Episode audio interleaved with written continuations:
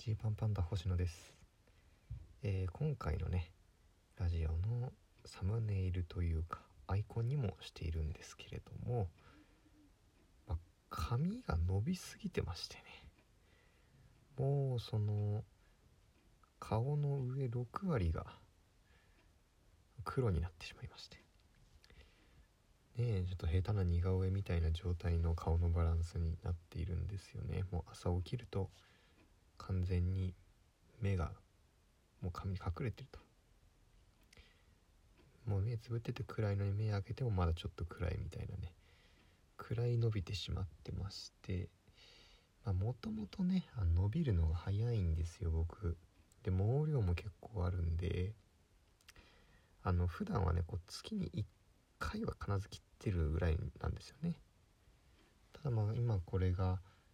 前回美容院行ったのが、2月の10日ぐらいだったんですよね。でも2ヶ月半ぐらい切ってないと、これはなかなか大変でして、ちょうどこの前ネタサンドってねネタ番組でこう美容院がねテーマのコントを披露してくださいというお題でネタを披露したわけですけど、そこで僕がお客さん役で一平が店員さん役で、多分一平ちょっと緊張してたのかな、途中ね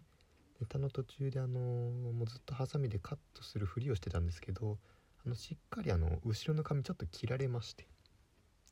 ジョリッととして嘘と思ったんですけどね、それだけ役に入っていたということなんでしょうか。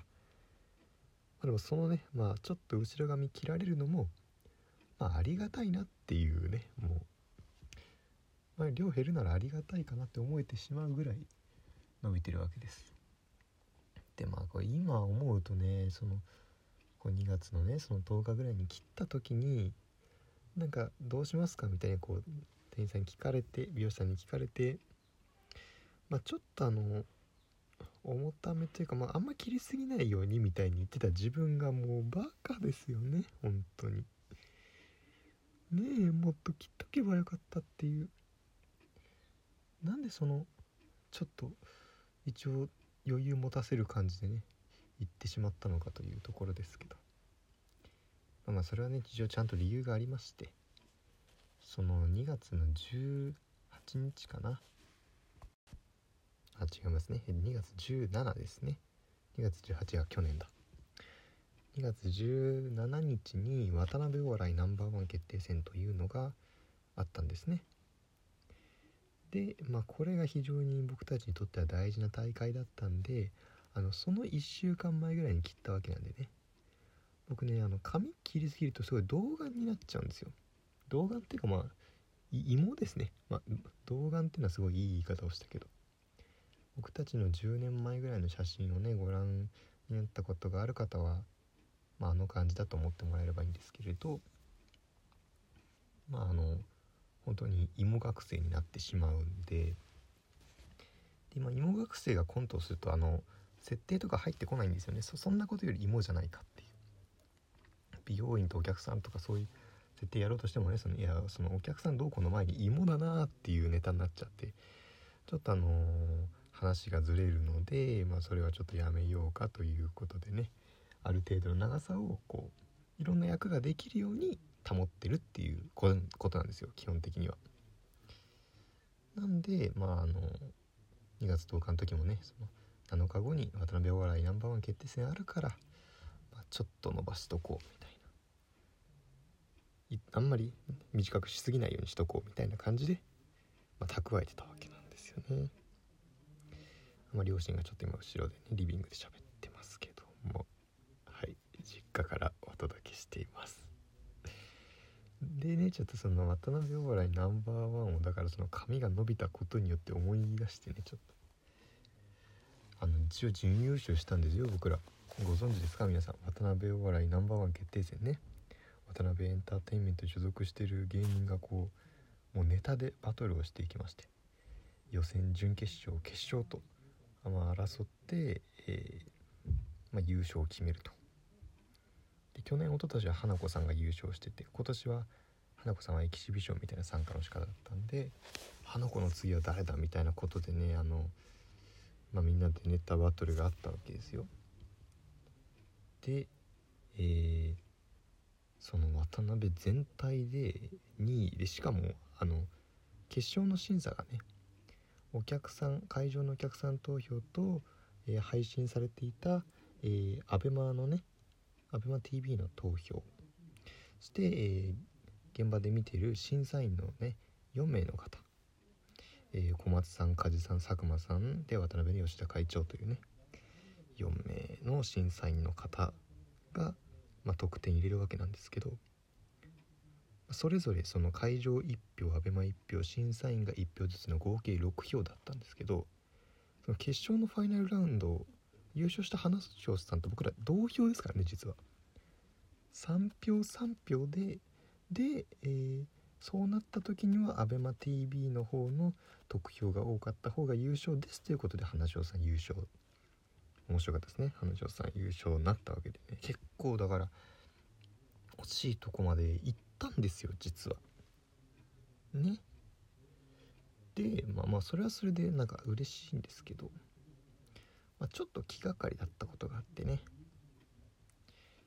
その審査員の方々がすごい著名な方々なんですよ。ゴツとかを作られてる小松さんとかね。で、僕らもがっつり炎上させていただいた、ご存知の方はですよ、ご存知の方は、ご存知ない方はジーパンパンダアメトークで調べると概要がわかるんですけど、そんなアメトークを担当されている梶さんですよ。そして、ゴッドタンとかねやられてる佐久間さん、僕ラジオも聞いてるんですけど、佐久間さんで、こういった方々にも見てもらえる機会だったわけですよ。ありがたいですよね。でしかももうアメトークのことがあったんで、もう梶さんになんとかねいいとこ見せたいみたいなのもあったし、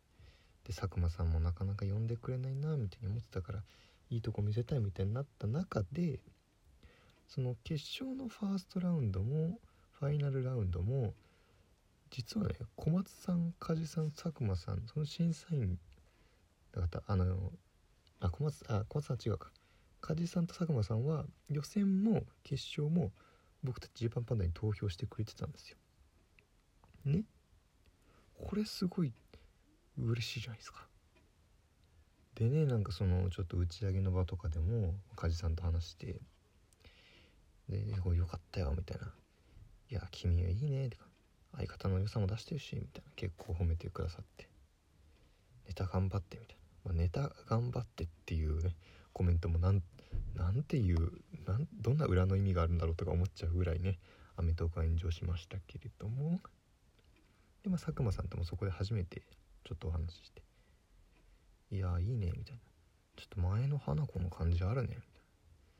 で僕ら早稲田の小学部で実は学部同じなんですよみたいな話で、あ、そうなんだ、はいよろしくねみたいな感じで、結構いい感じで喋ってくれたんで、これはちょっと好感触なんて思いながらね、2位だったんで優勝できなかったですけど、結構ベスト尽くせたんでいいかなと思ってたんですよ。でね、その1週間後かに、その週か、それが2月17日に渡辺ナンバーワンがあって、でその後のね、その週って佐久間さんがね、そのテレ東の佐久間さんが、普段から結構オールナイトニッポンとかやられてるね、それもめちゃめちゃ不思議な話なんですけど、でその中でドリームエンターテインメントっていうなんか帯の、ゴールデンの夜のラジオもその週はやるっていうことになっててね、すごいですよね、どんだけラジオやってんだって話ですけれど。で佐久間さんがね、毎週ゲストを呼んで、毎日ね、毎曜日ゲストを呼んでお話しすると、EXIT さんと、極楽とんぼ山本さんっていう日があったりとか、東野幸治さんとティモンディさんみたいなで、とある日がね、花子さんと東京03飯塚さんだったんですよ。で渡辺お笑いナンバーワン終わってすぐねでよ、飯塚さんとは僕たち面識ほぼないんですけども、ちょっとだけね、実は飯塚さん知ってくださってたっていう、すごいありがたい話も別であるんですけれど、で飯塚さんにいいとこ見せたいなとはずっと思ってたわけですよ。でね、渡辺ナンバーワン直後のラジオで花子さんもいる、で飯塚さんもそこでもちろんコントの話をすると。で渡辺のコント師面白かったんですよみたいな話をねしてたんですよ。僕聞いててうおっとでドキドキしてきて、あそうなんだみたいな。でなんかそのなんだろういろんな芸人さんの名前出していくんですけど、佐久間さんがそのまあねだからその